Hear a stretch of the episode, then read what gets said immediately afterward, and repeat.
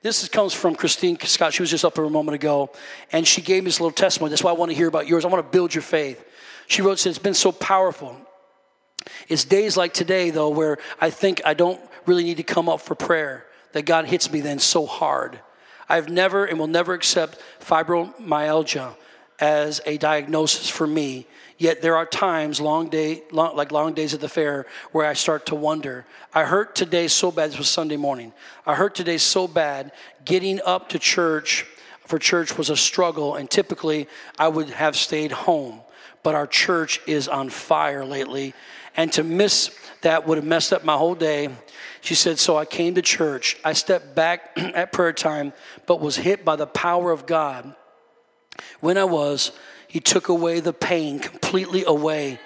She said, Come on, somebody.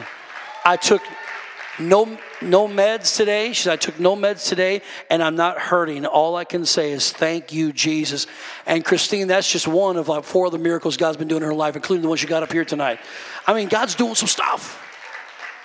I was up here uh, Sunday morning, and uh, much like tonight, and we're just letting God move, and I get the name Susan and I can't shake it. I can't shake it. I got Susan, Susan, Susan. I'm thinking, who's Susan? You know, everybody likes to be, I want a home run like everybody else. I want a sure thing like everybody else. But he wants me to step on in faith. So finally, I'm like, okay, God, I'm going to step out. I said, is there a Susan here? Is there a Susan here? Nothing. Nothing. Place is packed out. Nothing. I mean, come on, it's got to be somebody named Susan. Come on. I said, Susan, is there Susan? Nothing. Okay, okay, okay, okay. I moved on to something else. And then I've learned with God when He gives you something, don't give up. Just keep moving ahead. So I, I said, Susan, where are you? There's a Susan. Somebody's praying. Either you're here or someone's praying for Susan. God won't let me get, let it go. Nothing. I was starting to get upset about it. You know, that's when you know you've heard God because a boldness comes on you. I said, guys, where's Susan at? Where's Susan? Because God wouldn't let me let it go. I keep hearing it.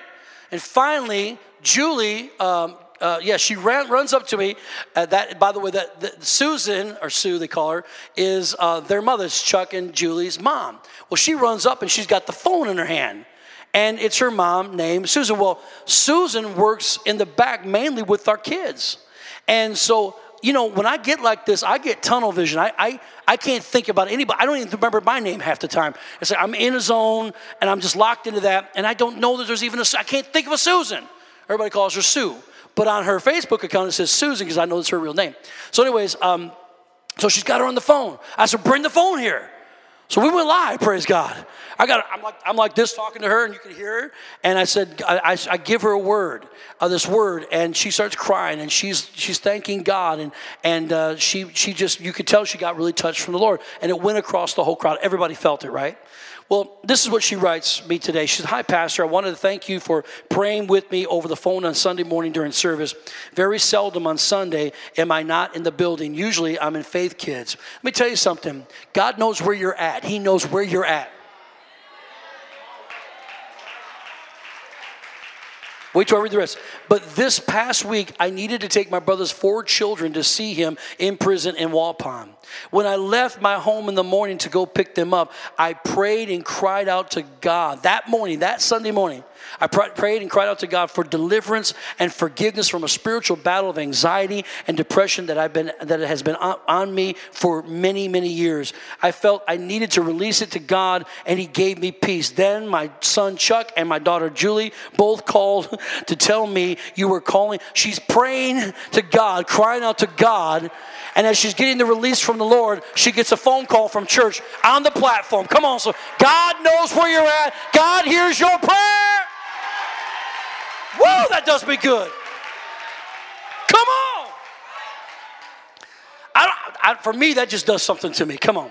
So she, but anyway, she says, um, and Julie both called to tell me that you were calling me to the, in front of the church.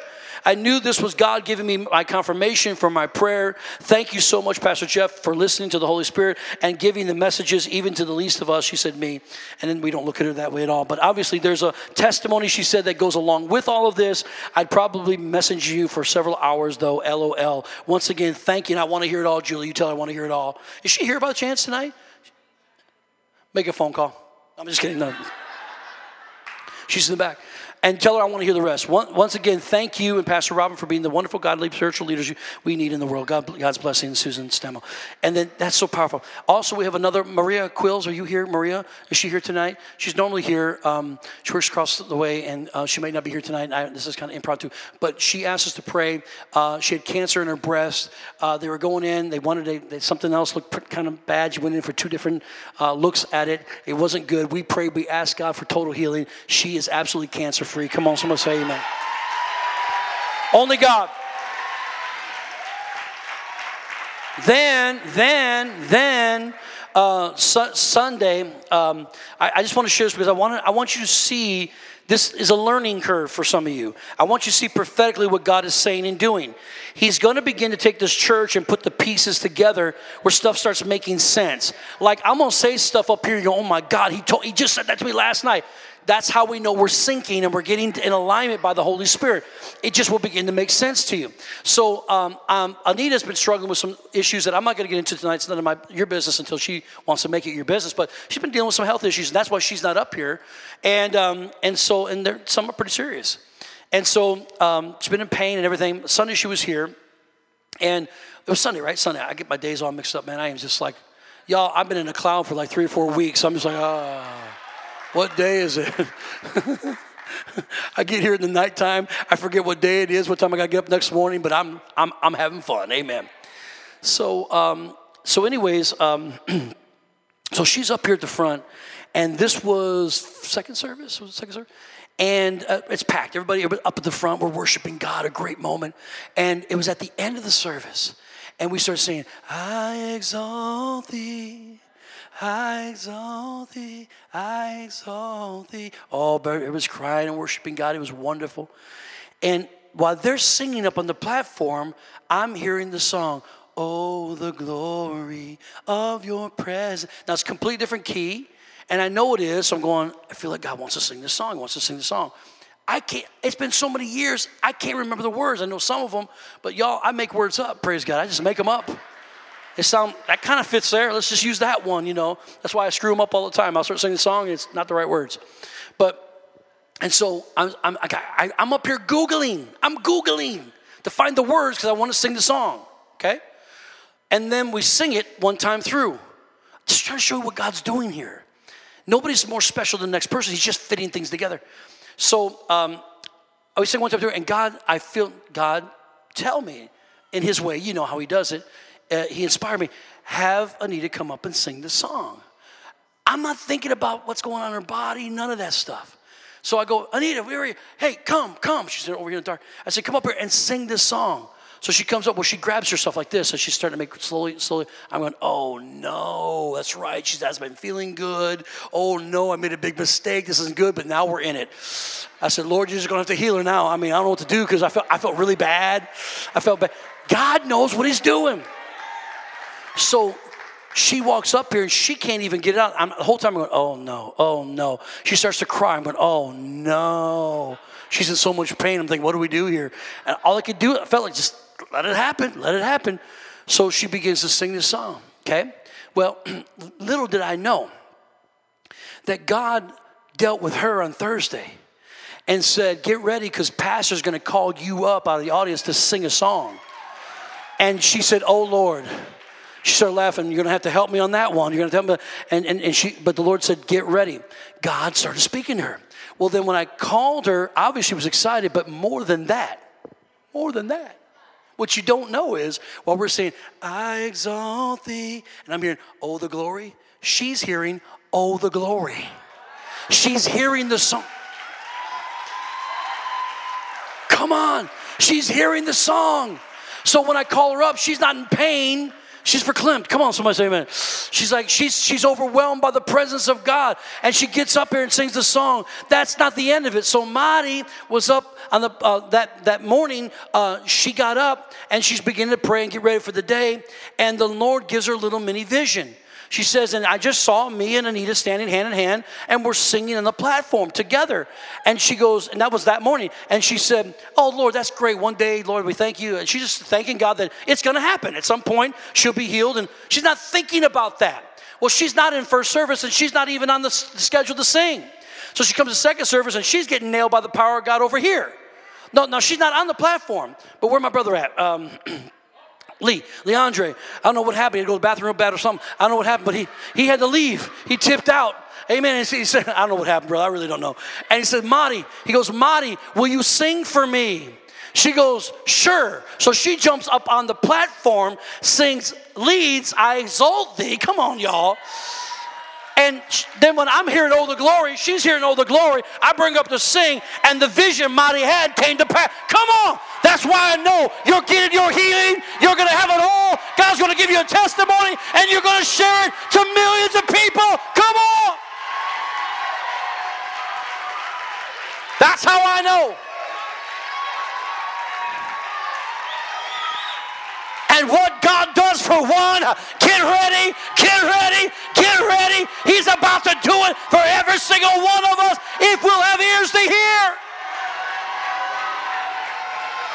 Come on.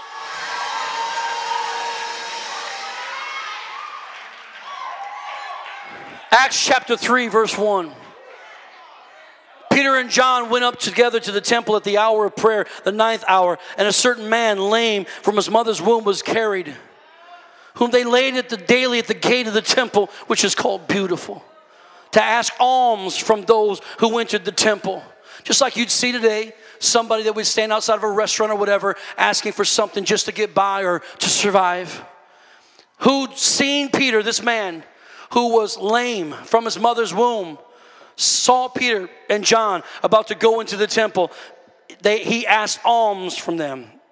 And fixing his eyes on him, when John and Peter said, Look at us.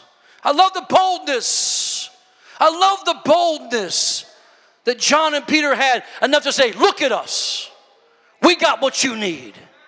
So he gave them his attention, expecting, expecting, expecting to receive something from them. You're not supposed to accept the circumstance, you're supposed to expect your miracle. Peter and John said, Look at us. And the man gave them his complete focus and attention, expecting to receive something from them. In verse 6 through 9, then Peter said, Silver and gold I don't have but what I do have, I give you. In the name of Jesus Christ of Nazareth, rise up and walk.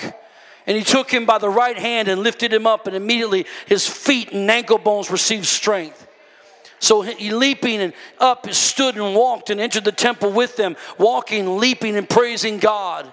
And all the people saw him walking and praising God. They're not, not everybody liked it, by the way, but they all saw it. This man looked at Peter and John, expecting to receive something. We're not called to just come and attend church. We're called to expect God to show up. And the more you want to see power like you've never seen before, the more we come in one accord, all expecting for God to show up. That's when His power is going to be made available to us. Did you know that you generally get what you expect in life. This man was a beggar, and that's all he did was beg. And I don't begrudge him or anyone if they're trying to get by. Maybe they're addicts or maybe they're just homeless or whatever the case might be. But ain't nobody ever thought when they were 12 and 13 years old, I'm going to grow up and be in the streets of Milwaukee. No matter how you slice it, judge as you may, is hard. Am I right? And I meet that guy. I don't know if you meet the same guy all the time. He said, You got 37 cents? You got 37 cents? I'm thinking, he don't ask for 38, uh, 60. How many, your guy is what, 60? 66? Uh, yeah, I, I, don't know what, why they need exactly that change, but I, you, I, maybe it's just to open up the conversation, but that's as high as their vision will allow them to go. They're accepting what's happened to them. They're accepting what's going on and all that. Judging them, I'm just telling you that's where we all get spiritually sometimes and generally you get what you expect. So, ladies, if you think all men are dogs, you generally get what you expect. I'm gonna go ahead and preach it. You say, you say, well, every time I open myself up to people, I usually get stabbed in the back. You generally get what you expect. I don't want to go to that church because they're probably too cliquey over there and they won't like me. You generally get what you expect. Man, every time I, I, I, I, seem to give my tithe and offering, all hell comes against me. You generally get what you expect. I don't know what it is, but something about me because people just, they don't get me. Well, you get what you expect. I'd love to be involved in the church, but I just don't have the time. You generally get what you expect. All faith is designed to do is to raise your level of expectation. Because expectation is the breeding ground for miracles, for anything can happen with God, for all things are possible, for breakthrough to begin to happen in your life. I want to ask you tonight do you have the courage to raise your expectation? Because it takes courage to step up beyond where you've been. Most people don't do it. And you want to know why? Because they're so afraid of disappointment. They'd rather settle for what they have and where they're at in life than stretch for a new and brighter day. I don't know about you, but I'm ready to reach beyond where I've been. I don't want to stay in the same place any longer. Matter of fact, that's my heart cry. God, get me out of this place. I want to go where you want me to go. I want to say what you want me to say. Sick and tired of dealing with the same stinking rotten issues. Are there anybody else feeling like I feel? Are you tired of dealing with it over and over and over again? People would rather stay in the ground with a cup in hand, beg for 37 cents, than take the risk and get in the flow of a move of God. They'd rather have everything orderly in the house of God. Perfectly, so we know exactly what's up. I want to have an order chart, and better that pastor better get us out in 45 minutes. It better be a 40. I'm not going to church for no long period of time at 45 minutes, amen, I'm going, go, I'm going there today. And I want my latte, half price, at the church. Come on, y'all. And, and that's how we think sometimes. We'd rather live low and beggarly in their ridiculous routine of survival than break the pattern and cycle of their behavior and stretch for something that they've never had before. Touch your neighbor and say, It's time to break your patterns. Touch your other neighbor and say, It's time to break the cycle. People in security, now, Rich has been in security most of his life, will tell you that if you want to keep the thief away from you, you got to break your pattern of how you live. I just said something right there. Because the thief, all he's got to do is watch how you behave. And when he gets your behavior patterns down, he knows exactly where to show up where you're not around. He knows exactly where to slip in, come on, and take everything you got. Well, our Bible tells us that the thief comes to steal and kill and destroy, but Jesus come to bring his life and life more abundantly. Come on. Hallelujah. We got to break the pattern. Why do you think I'm down here in the middle of the night? Don't you show up either knocking on the door, you'll scare me. I already get freaked out. You'll hear something run across the roof. Oh, devil, I bind you in the name of Jesus. And it's just wind, but it, it ain't right. You know what I'm talking about? So do not come here in the middle of the night. I got it locked down, praise God. Why do you think I'm doing it? Why am I troubling myself? Because I don't want what I had. I'm getting to understand what God wants from me. He wants me to break my patterns, break what I think is important, break my cycles, break my alabaster box, what I think is valuable, and give it to Jesus. I feel like running up in here tonight. He doesn't want us to have church as usual, doing the same thing over and over, repeating a cycle. That's what the children of Israel did, and they never made it to the promised land. What we have from Acts chapter 3 is a guy who's trying to make the best out of a bad situation. Just like us. It's all he's ever known, man. He's been lame from his mother's womb. He's never known a life to walk on two legs. He's only known a life of people assisting him and barely getting by. It's all he's ever seen. And every time he's placed in the marketplace, he sees other handicapped people like himself begging. And so all he did was learn from them and how to do it the best way he could possibly do it to get the most money he could possibly get within a five or ten day or five or seven day period. He was just doing what he could. He couldn't rise above anything because there was nobody there to show him another way to live. If all you've ever seen is poverty, you're more than likely going to be poor. If all you've ever seen is people putting up with sickness and disease, then more than likely you'll put up with it too. If all you've ever seen is dysfunctional relationships, then it's highly probable you'll have dysfunctional relationships. That's why a lot of you ladies like the bad boy image. I don't know why I'm getting on y'all tonight. I just want you to be all right. I'm tired of seeing my good godly women get out there in the world and some joker come by, come on, and say, I love you and you're beautiful and all that kind of stuff, have sex with them and leave them on a stump somewhere and their life is crushed and. I'm tired of our women getting destroyed out there. You want the bad boy image. And the good guy comes by, they say, How was that date? Oh, he's nice. He was really nice, but I'm just not attracted to him. That's because all you've ever done, your new norm is dysfunction. You got to have a bad boy, somebody that's a project, somebody you can put that you can say, I can fix him and make it work. And it never works out that way. I'm preaching good now. At least I got y'all's attention. Hallelujah. If all you've ever seen is people stressed and worried and have anxiety over situations, then you will more than likely deal with the same thing. This man was lame all his life. Anytime you've been broke all of your life, that's all you'll see. If you've been intimidated all your life, that's all you'll know.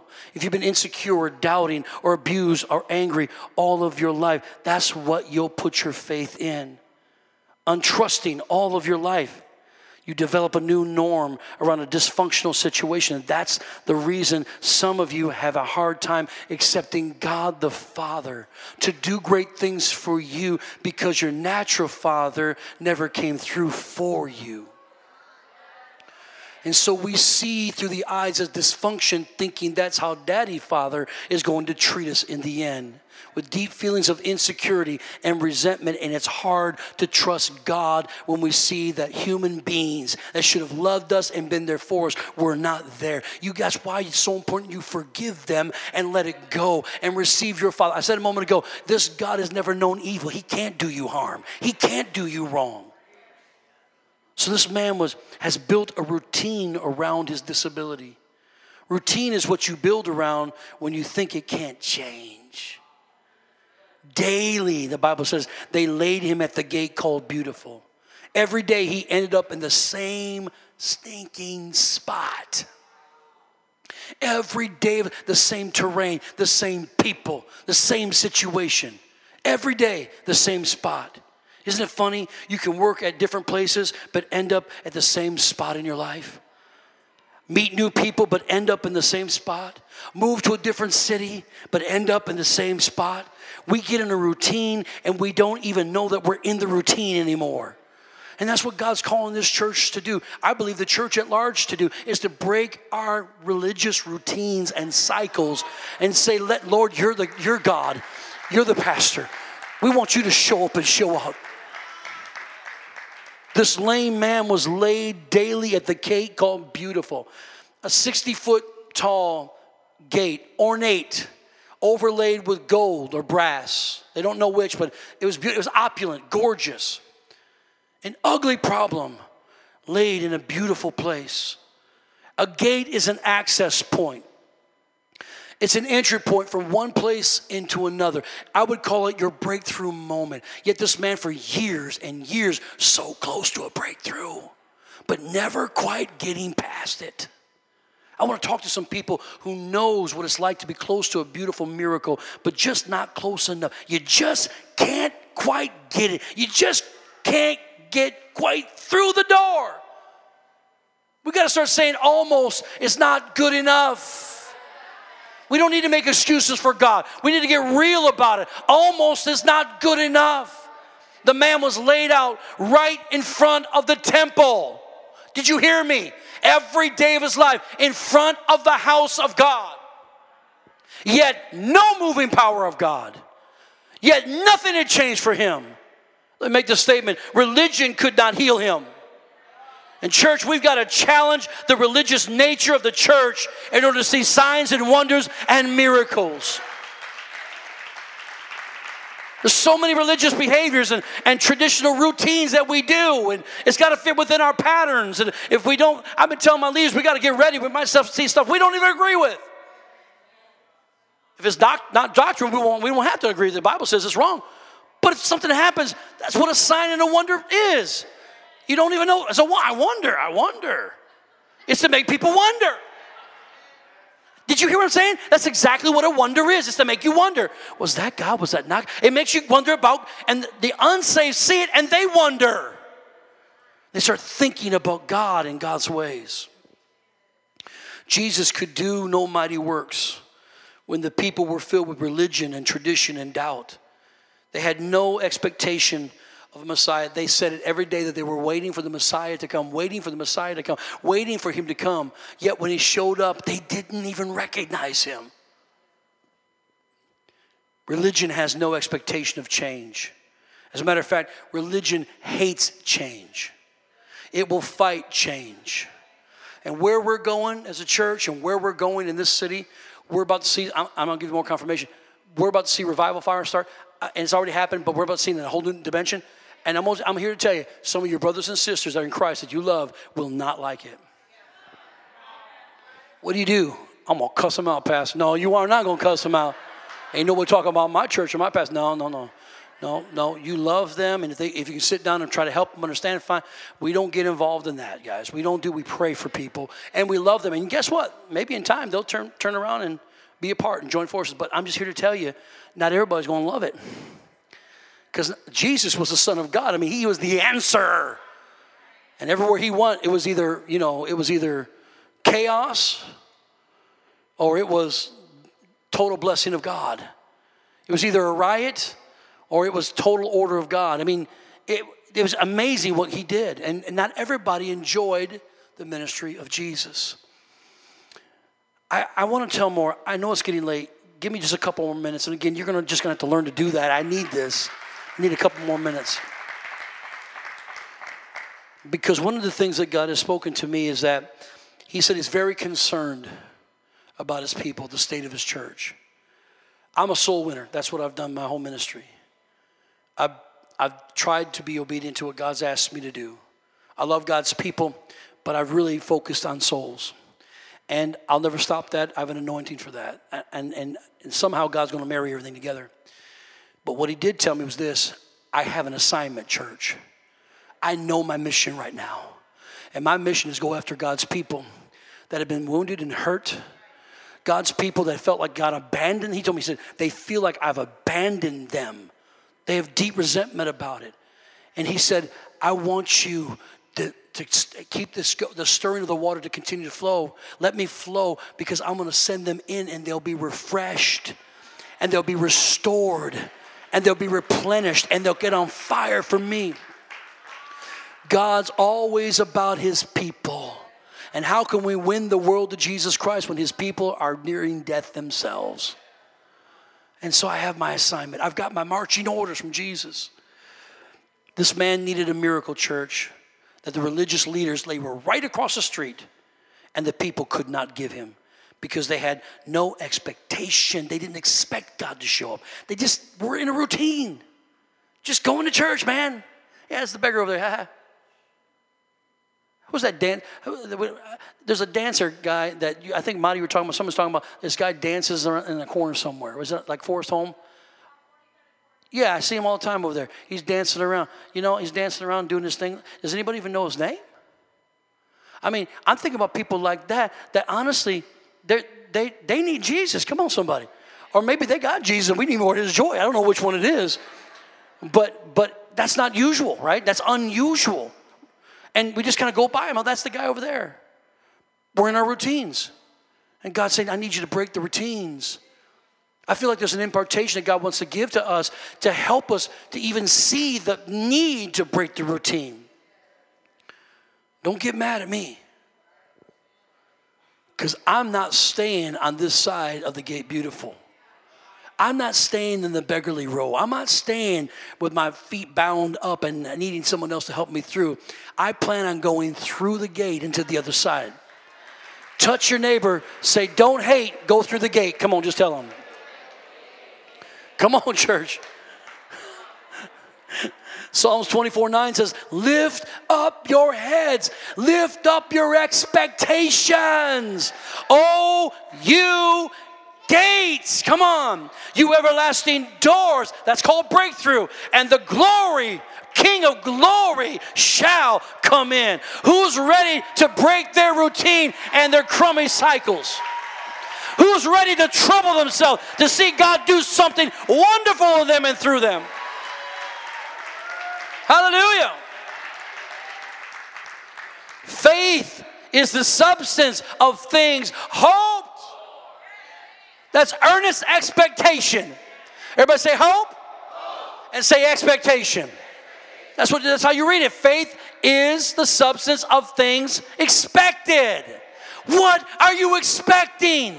Or have you done so much accepting that you no longer can expect God to do a turnaround in your life. Come on. Do you know how you know you got high expectation? When you're hungry like crazy. When you hunger for something more than you've got today. Expectation is that. When you hunger to be in the house of God, when you hunger for change, when you hunger to see what God is able to do, when you hunger and so desperate to see a move of God, His presence and His anointing for change, that's how you know you're moving with expectation. And I can come up here and teach you all day how to cook because I got some bad cooking skills, y'all. I can cook. Just look at me too. Come on, someone say amen. I can cook. And I can teach you how to do this and I can teach you how to do that. But I cannot teach you to be hungry. I can't make you belly up and eat it. That's something that only God can do. That's why I love to see your eyes. It motivates me. This pleases the Father. You're here on a Thursday night to get all you can get. It shows me you got high expectation and you're hungry for God like you've never been hungry before. If all we want is to be laid out at the gate and then beg, then that's all we're going to get. I wonder, do we have any hungry people in the room tonight? Are you, are you, are you starting to feel those hunger pains tonight? Do you have the courage to believe God like never before tonight?